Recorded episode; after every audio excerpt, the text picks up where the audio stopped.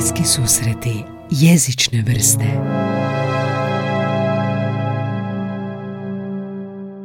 Ok, sjedim za računalom, otvorio sam adresu chat.openai.com, popularni ChatGPT, ne znam jeste koristili, ali možete paralelno dok slušate sa mnom probati da vidite jesu li odgovori koje ću ja izneti isti kao odgovore koje ćete vi dobiti.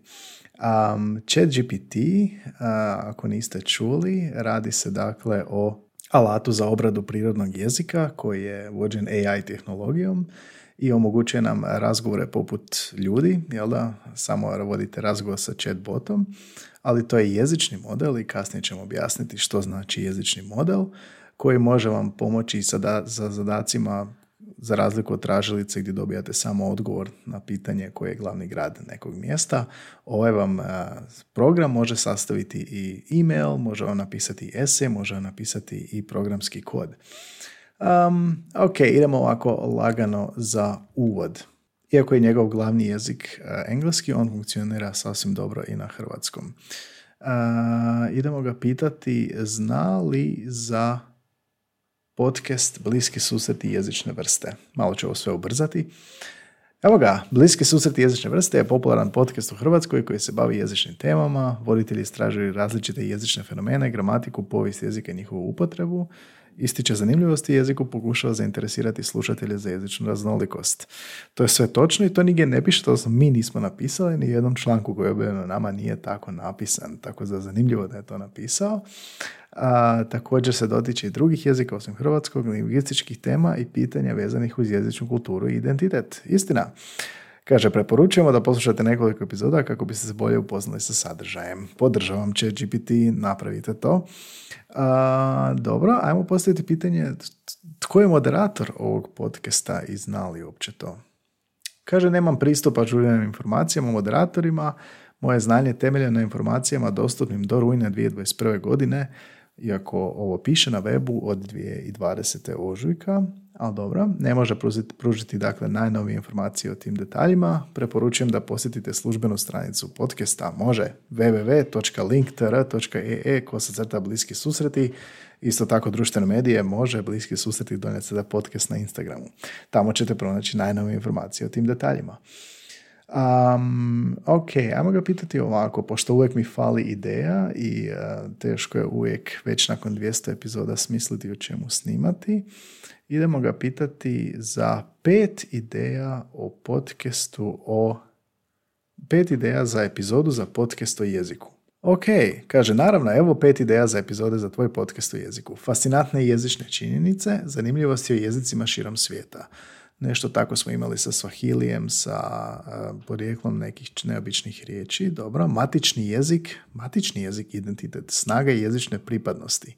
Istraži kako matični jezik oblikuje naš identitet, valjda mislim na materinji, i povezano s kulturom i zajednicom. Razgovaraj s iskustvom ljudima koji su odrasli u dvojezičnom okruženju. Tako je Cody McLean Brown, bilingvizam epizoda.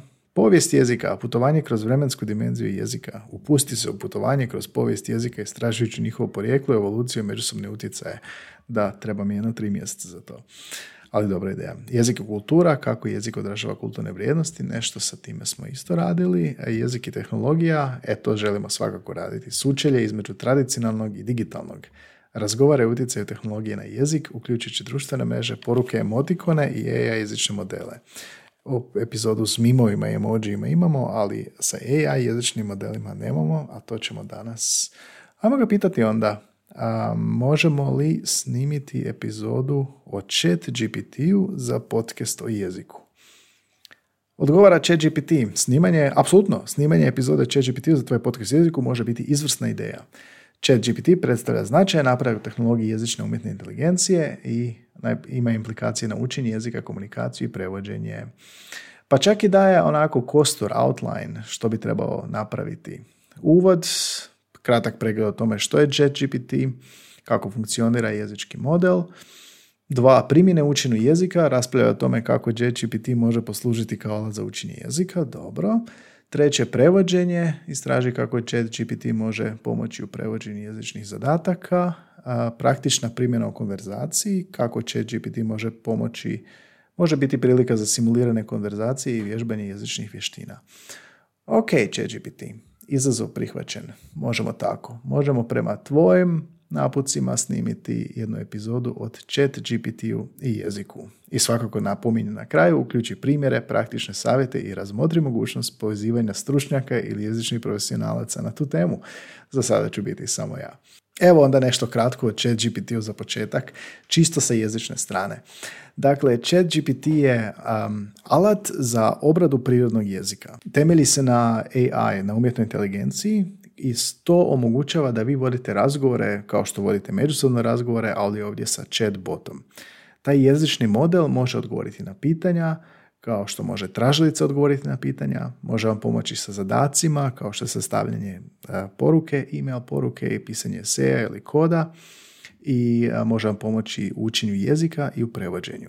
I još mnogim drugim stvarima, tipa kao pronaći što su bliski susreti jezične vrste.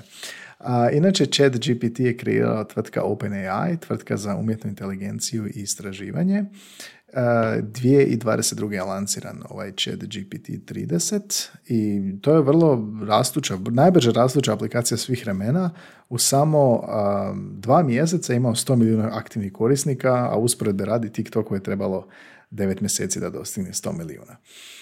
Ono kako funkcionira ChatGPT je zapravo arhitektura jezičnog modela koji je stvorio OpenAI, koji se naziva Generative Pre-trained Transformer, to je taj GPT.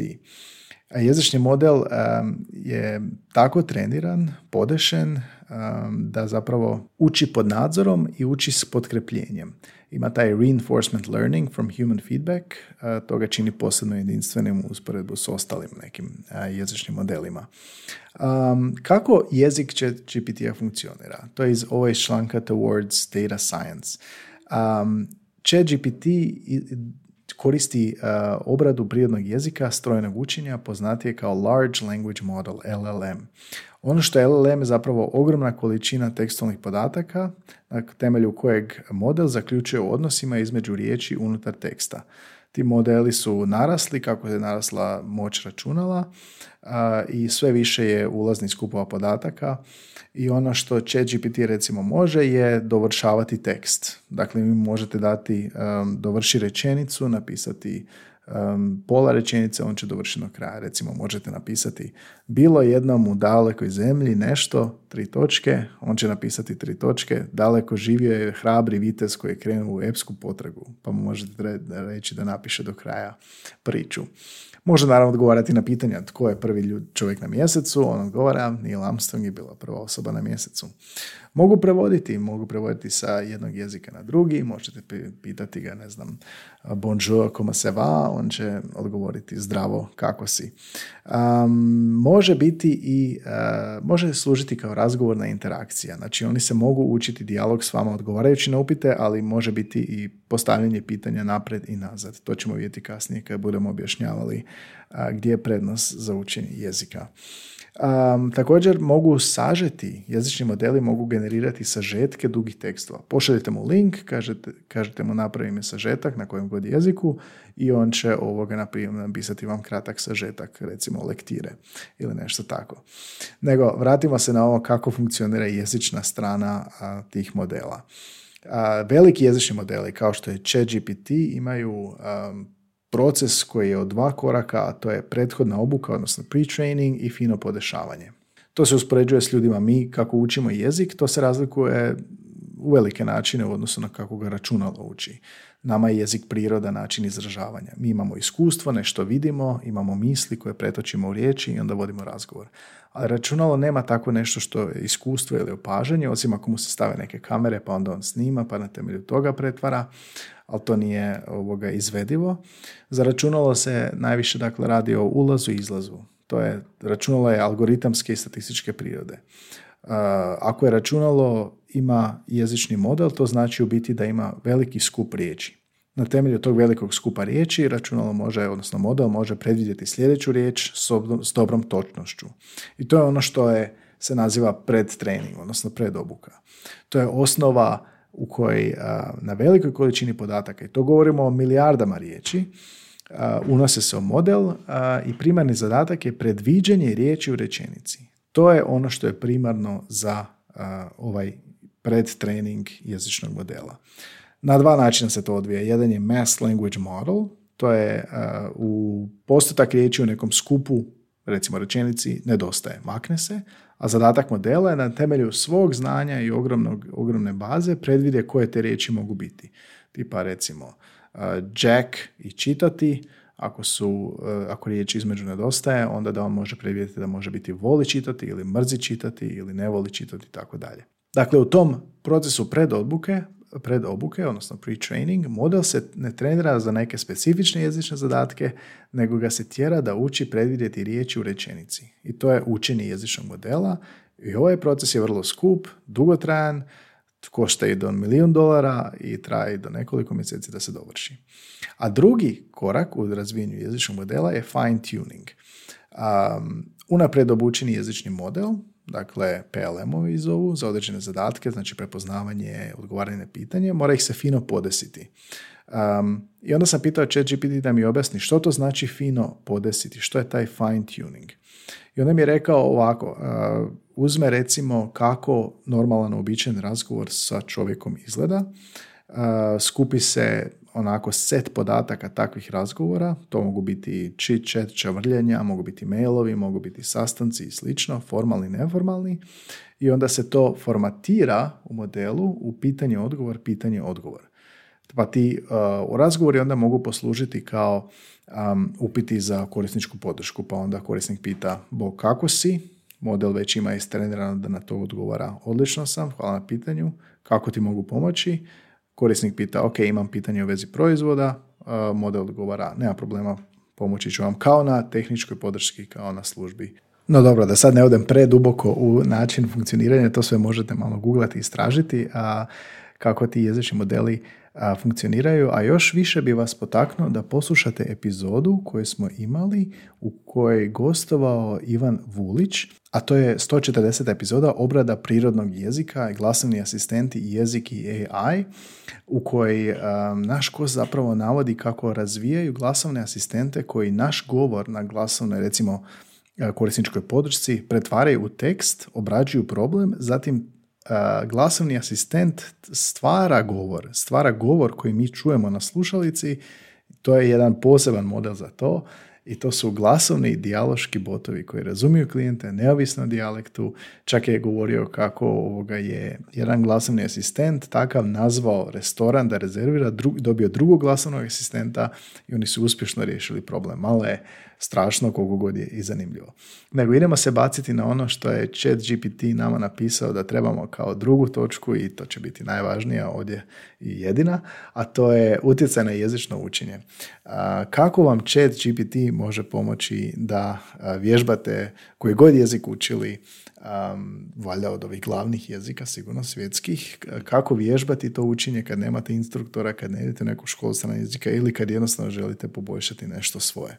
Sam se bavim instrukcijom jezika i nisam koristio do sad ChatGPT, ali u pripremi za ovu epizodu sam pronašao jedan dobar članak na Artificial Corner, baš kaže kako koristiti ChatGPT kako biste usvojili jezik i vježbali ga.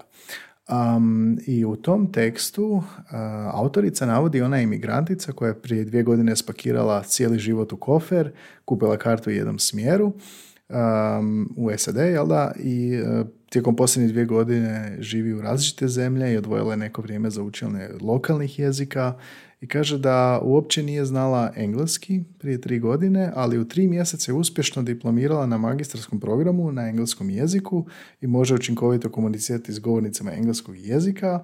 Trebala je 1 godina učenja i prakse da dođe do B2 razine i kaže da bi joj puno bilo lakše da imala ChatGPT i da ChatGPT može biti učinkovit alat za učenje jezika. Kako? Jedna od važnijih stvari je zapravo koristiti ChatGPT kao da je vaš instruktor ili supolaznik, odnosno neko ko s vama ide na tečaj, tako da simulirate pravi razgovor. Može postati, dakle, ChatGPT vaš jezični prijatelj i razgovarati s njim besplatno kad god hoćete. Sad bitno je kako to napraviti. Barem u ovom članku navodi jedan način, a to je da mu napišete da on bude jezični partner, počet će razgovor s vama i na svaki će razgovor izraziti tako, svaki svoj input će dati tako da kaže što misli i onda pita za povratnu informaciju ili pita vas da nastavite razgovor. To je doslovno ova autorica navela kao act as a language partner, da mu to napišete, act as a language partner, you'll start a conversation with me about, i onda recimo football, i koji jezik, in English. In every response you should provide your opinion and then ask me a question to keep the conversation going. To je super. I ona imala svoj primjer, ja sam uzeo svoj, napisao sam to i napisao sam football in German. Da sa mnom vodi razgovor o nogometu na njemačkom. I on mora početi razgovor, kao što bi profesor počeo razgovor. I počeo razgovor ako ich liebe Fußball, es ist ein aufregender Sport, voller Leidenschaft und Talent. Welches Team unterstützt du und warum? Znači koju... rekao je, volim nogomet, to je divan sport, pun strasti i talenta, koji ekipu ti podržavaš, za koga navijaš i zašto. I onda ja odgovaram da navijam za Manchester United, da sam veliki fan i da često posjećujem utakmice. I on odgovara, to je sjajno čuti da si fan Manchestera, imaju sjajnu povijest, imali su odlične igrače. I onda me pita, povezuje se na moju informaciju, ok, kažeš da si bio na utakmicama na koje se možeš sjetiti da je bila posebna. To je zapravo odličan primjer kako ChatGPT može biti ono što trebate za samostalno učenje, a to je voditi razgovor. E sad, u tijekom tom razgovora vi ćete možda zapravo napraviti grešku negdje, gramatičku grešku ili nešto će vam faliti i u nekom trenutku možete pitati za prijevod. Pa možete pitati koja je njemačka riječ za to što mi fali, prije nego što nastavite razgovor, vi i dalje možete nastaviti razgovor, samo se pozovete na razgovor od ranije.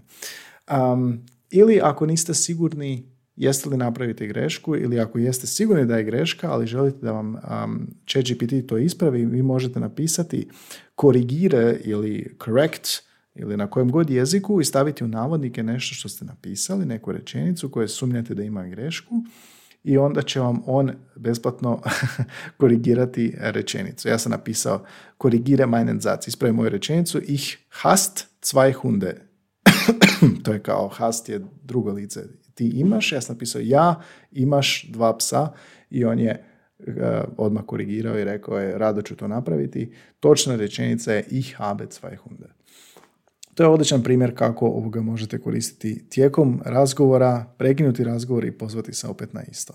Drugo što se navodi u članku i što sam isto ja probao je za učenje gramatičkih pravila i poboljšanje vašeg pisanja.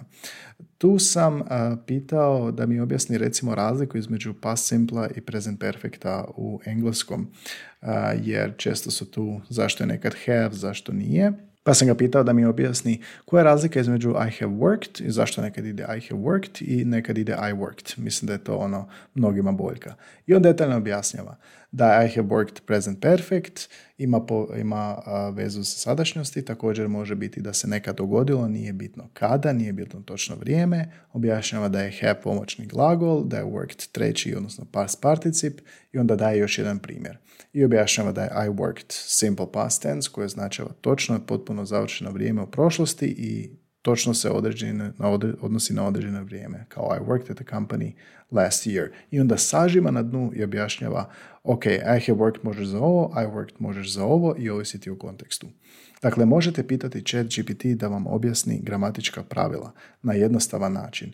I može što više precizirate i što više tražite primjer da vam objasni na primjeru neku razliku. Može pružiti i više primjera. Vi uvijek možete dodati, ok, daj mi još jedan primjer ili objasni mi na još jedan primjer. Možete mi reći, nije mi sasvim jasno, možeš li ponovo objasniti i pružit će malo drugačije objašnjenje. Jedna jako zgodna stvar je, mi često nam fali materijala ili nam fali nekih vježbi ili nismo sigurni kad nađemo prave vježbe koliko su zapravo točne ili koliko su zapravo nama teške za jezik. Tako da vi možete ChatGPT-u napisati da vam napiše tekst na onoj razini na koji jeste kad učite jezik. Vi možete napisati daj mi napiši kratak tekst A1 razine na njemačkom i on će to napraviti. I onda možete se nadovezati na to i pitati ga za vježbe za taj tekst. Ok, napravi mi par vježbe za vokabular vezan uz taj tekst. I tako je, on je rekao, naravno, evo ti tekst na A1 naziv. Papa kaže, mein Name ist Anna, ich komme aus Deutschland, ich bin 25 Jahre alt. I tako dalje, ima jedno 5 rečenica. Na kraju napiše, nadam se da će ti se svidjeti ovo i ako imaš dalje pitanja ili želje, stojim ti na raspolaganju. I onda sam napisao, ok, napravi mi par zadataka za razumijevanje, čitanje s razumijevanjem za ovaj tekst, ali napisao sam na engleskom. Čisto da vidim kako će reagirati. Kad sam to napravio, napisao je zadatke, ono ABC, nadopunjavanje, true, false, točno, netočno, odgovaranje na pitanja, ali je napisao sve na engleskom. I onda sam mu ja samo napisao napomenu na kraju, ok, but in German. Da sve to što je napravio samo ostavi na izvornom jeziku na kojem sam htio i on to je napravio i to je kompletno isto kao na engleskom, samo je dakle na njemačkom. Odlična vježba i ovoga zaista pohvalno. I ako u tom tekstu sad imate nešto i nije vam jasno, možete pitati da vam prevede određenu riječ. Ovo je još zgodna stvar je recimo da može konjugirati neki glagol. U njemačkom je vrlo specifično, zna se dogoditi da se mijenja vokal, preglas i tako dalje, pa možete mu napisati konjugiraj, conjugate ili konjugira taj glagol koji želite i on će vam prevesti kroz sve lice. Navedi mi particip, koji je particip, navedi mi perfekt i tako dalje. Ide li perfekt sa haben ili sein. Dakle, možete se samo igrati i nadovezivati na taj tekst. Kad smo kod tih glagola, pitao sam ga isto da mi izlista 10 najčešćih glagola na njemačkom i da mi ih prevede odmah i na engleski.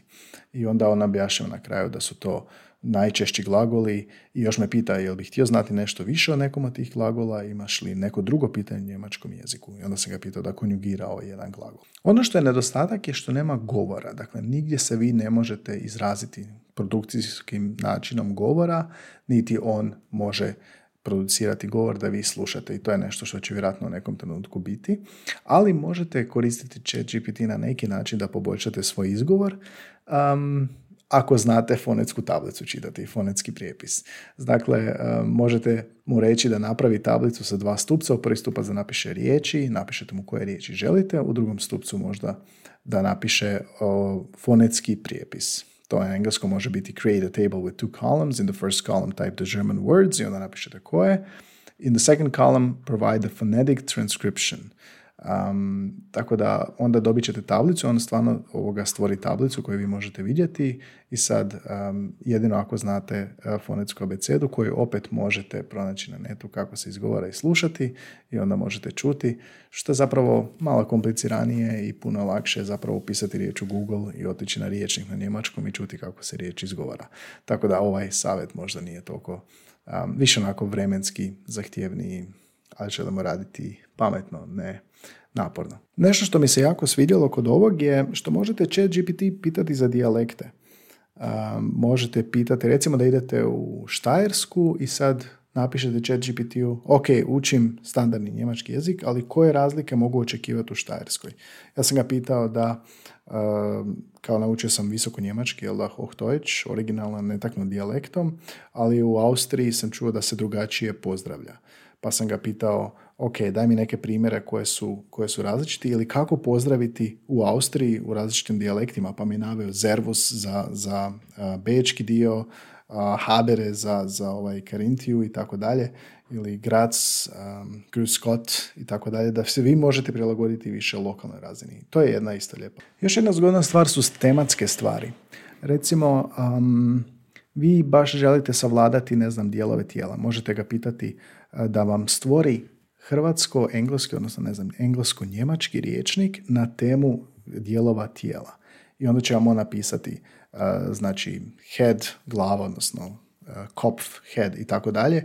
I stvorit će vam onako 10 riječi ili mini riječnik o tome da vam poveže s onim jezikom koji znate, a opet da obradi nekako temu koju želite više savladati i onda na to, kad to usvojite, povezano sa svim ovim prijašnjim koracima, vratite se na onaj početak i počnete voditi razgovor. To je isto korisna stvar. Uvijek što je bitno također je, kad usvajate te nove riječi, je znati ih iskoristiti u kontekstu. Možete ChatGPT-u dati 3 riječi, stol, soba, šalica i zamoliti ga da da Beispielsatz, odnosno example sentence na engleskom, na tom jeziku i onda će vam stvoriti primjere rečenica i vidjet ćete kako se upotrebljava riječ u rečenici. Možete mu dati samo jednu riječ. da već stvori primjer rečenice, da vidite kako se ona piše, kako se možda riječ deklinira ili u kakvom kontekstu se može pojaviti. I onda ga možete pitati da vam objasni strukturu. Da, što je, objasni mi strukturu, doslovno, aha, ovo će biti subjekt, ovo će biti predikat, zašto je, ne znam, también, zašto je neka riječ na tom mjestu i zašto je rečenica u toj strukturi. I kad smo te strukture, vi možete njemu napisati rečenicu, staviti pod navodnike i pitati ga, ok, što je tu subjekt? Ok, što je tu objekt? I uvijek možete pitati ChatGPT da napravi zadatke. Multiple choice, ABC. S prazninama, incomplete sentences, ili sentences with gaps to practice Spanish, onda će vam on ili German ili što god napisati onako pod 1, 2, 3 ili koliko mu već kažete da napravi. Rečenice s prazninama i vi morate nadopuniti što. Možete ga pitati naravno i za rješenja da vam za to što je napisao pruži rješenja da se možete provjeriti. Ako putujete u neku zemlju, niste sigurni, ne želite baš ući kompletno jezik, možete pitati ChatGPT, možete mu reći idem na 2 tjedna u Peru. Daj mi samo listu ključnih izraza koje trebam da bi preživio ta 2 tjedna i prevedi mi ih i objasni mi zašto se koriste, gdje se koriste i možda izgovor i tako dalje. Evo neke od ovih stvari, stvarno što sam otkrio i gledajući, zaista su zanimljive. O ChatGPT-u se dosta piše u smislu za plagiranje i slično, ali ako želite stvarno, ja ću ga koristiti više u svojoj školi jezika, tipa za samostalni rad za polaznike, mislim da to je zaista na ovim primjerima koje sam iznio i koje su bili na netu, korisna stvar za sve nas koji se nekako izlažemo drugom stranom jeziku, a opet ili nemamo dovoljno tečaja ili nemamo tečaja ili nismo sigurni da uvijek imamo profesionalca pored sebe koji će nas moderirati, kontrolirati i iako nedostaje taj govor koji ja uvijek naglašavam da je ključno, neće vam u tome pomoći, ali će vam pomoći razumjeti jezik, možda ćete naučiti više riječi, tako da sve što samostalno možete raditi bez govora, možete jako dobro odraditi uz pomoć ChatGPT-a za učenje jezika. Evo kratka ljetna epizoda, ovo je bio pregled malo moje zabave spontane na ChatGPT-u. Dosta sam otkrio, baš mi je zabavno, vidjeli smo da može na više jezika, vidjeli smo koje su prednosti ChatGPT-a u učenju jezika, vidjeli smo što je, čuli smo što je ChatGPT i kako funkcionira, a i čuli smo na početku da pokušavam vidjeti koji je najslušaniji podcast o jeziku u Hrvatskoj i ne dobijam taj odgovor, ali barem znam tko su bliski susreti jezične vrste. Epizoda će sad u ovom ljetnom razdoblju ići svaka 2 tjedna do jeseni, a onda ćemo se vratiti na tjedni raspored. Čekaju nas uskoro nove zanimljive epizode i novi gosti. Ako vas zanima više o podcastu, kao što je ChatGPT naveo da trebam reći stranicu ljudima, to je www.linktr.ee / bliski susreti. Ako vam se sviđa kako radimo ovdje u ovom podcastu, podržite nas na podcast platformama pretplatom, a možete donirati nama za kavicu. Link za Buy Me a Coffee stranicu je u opisu profila i u opisu naravno i epizode. I zapratite nas na društvenim mrežama, na Instagramu, Facebooku, Twitteru smo i imamo zaista dobru interakciju tamo na Instagramu najveću, pa nam se možete i tamo javiti. Prijedloge gosta ako imate, šaljite nam isto na Instagram ili Facebook ili Twitter, imate i na Linktree kontakt obrazac za to. Imamo i anketu koja je uvijek otvorena, anketa o slušanosti, recite nam gdje nas slušate, kako nas slušate, koliko nas slušate, koliko često, predložite temu, gosta, napišite prijedlog, pohvalu ili kritiku. Link na anketu je često na storijima na Instagramu, ali i u opisu ove epizode. Ja sam Gaj, zabavio sam se danas, a možda i vas uz ChatGPT, a možda i nešto naučio, odnosno dao ideju kako sam sebe podučiti jezik više. Čujemo se opet idući ponedjeljak.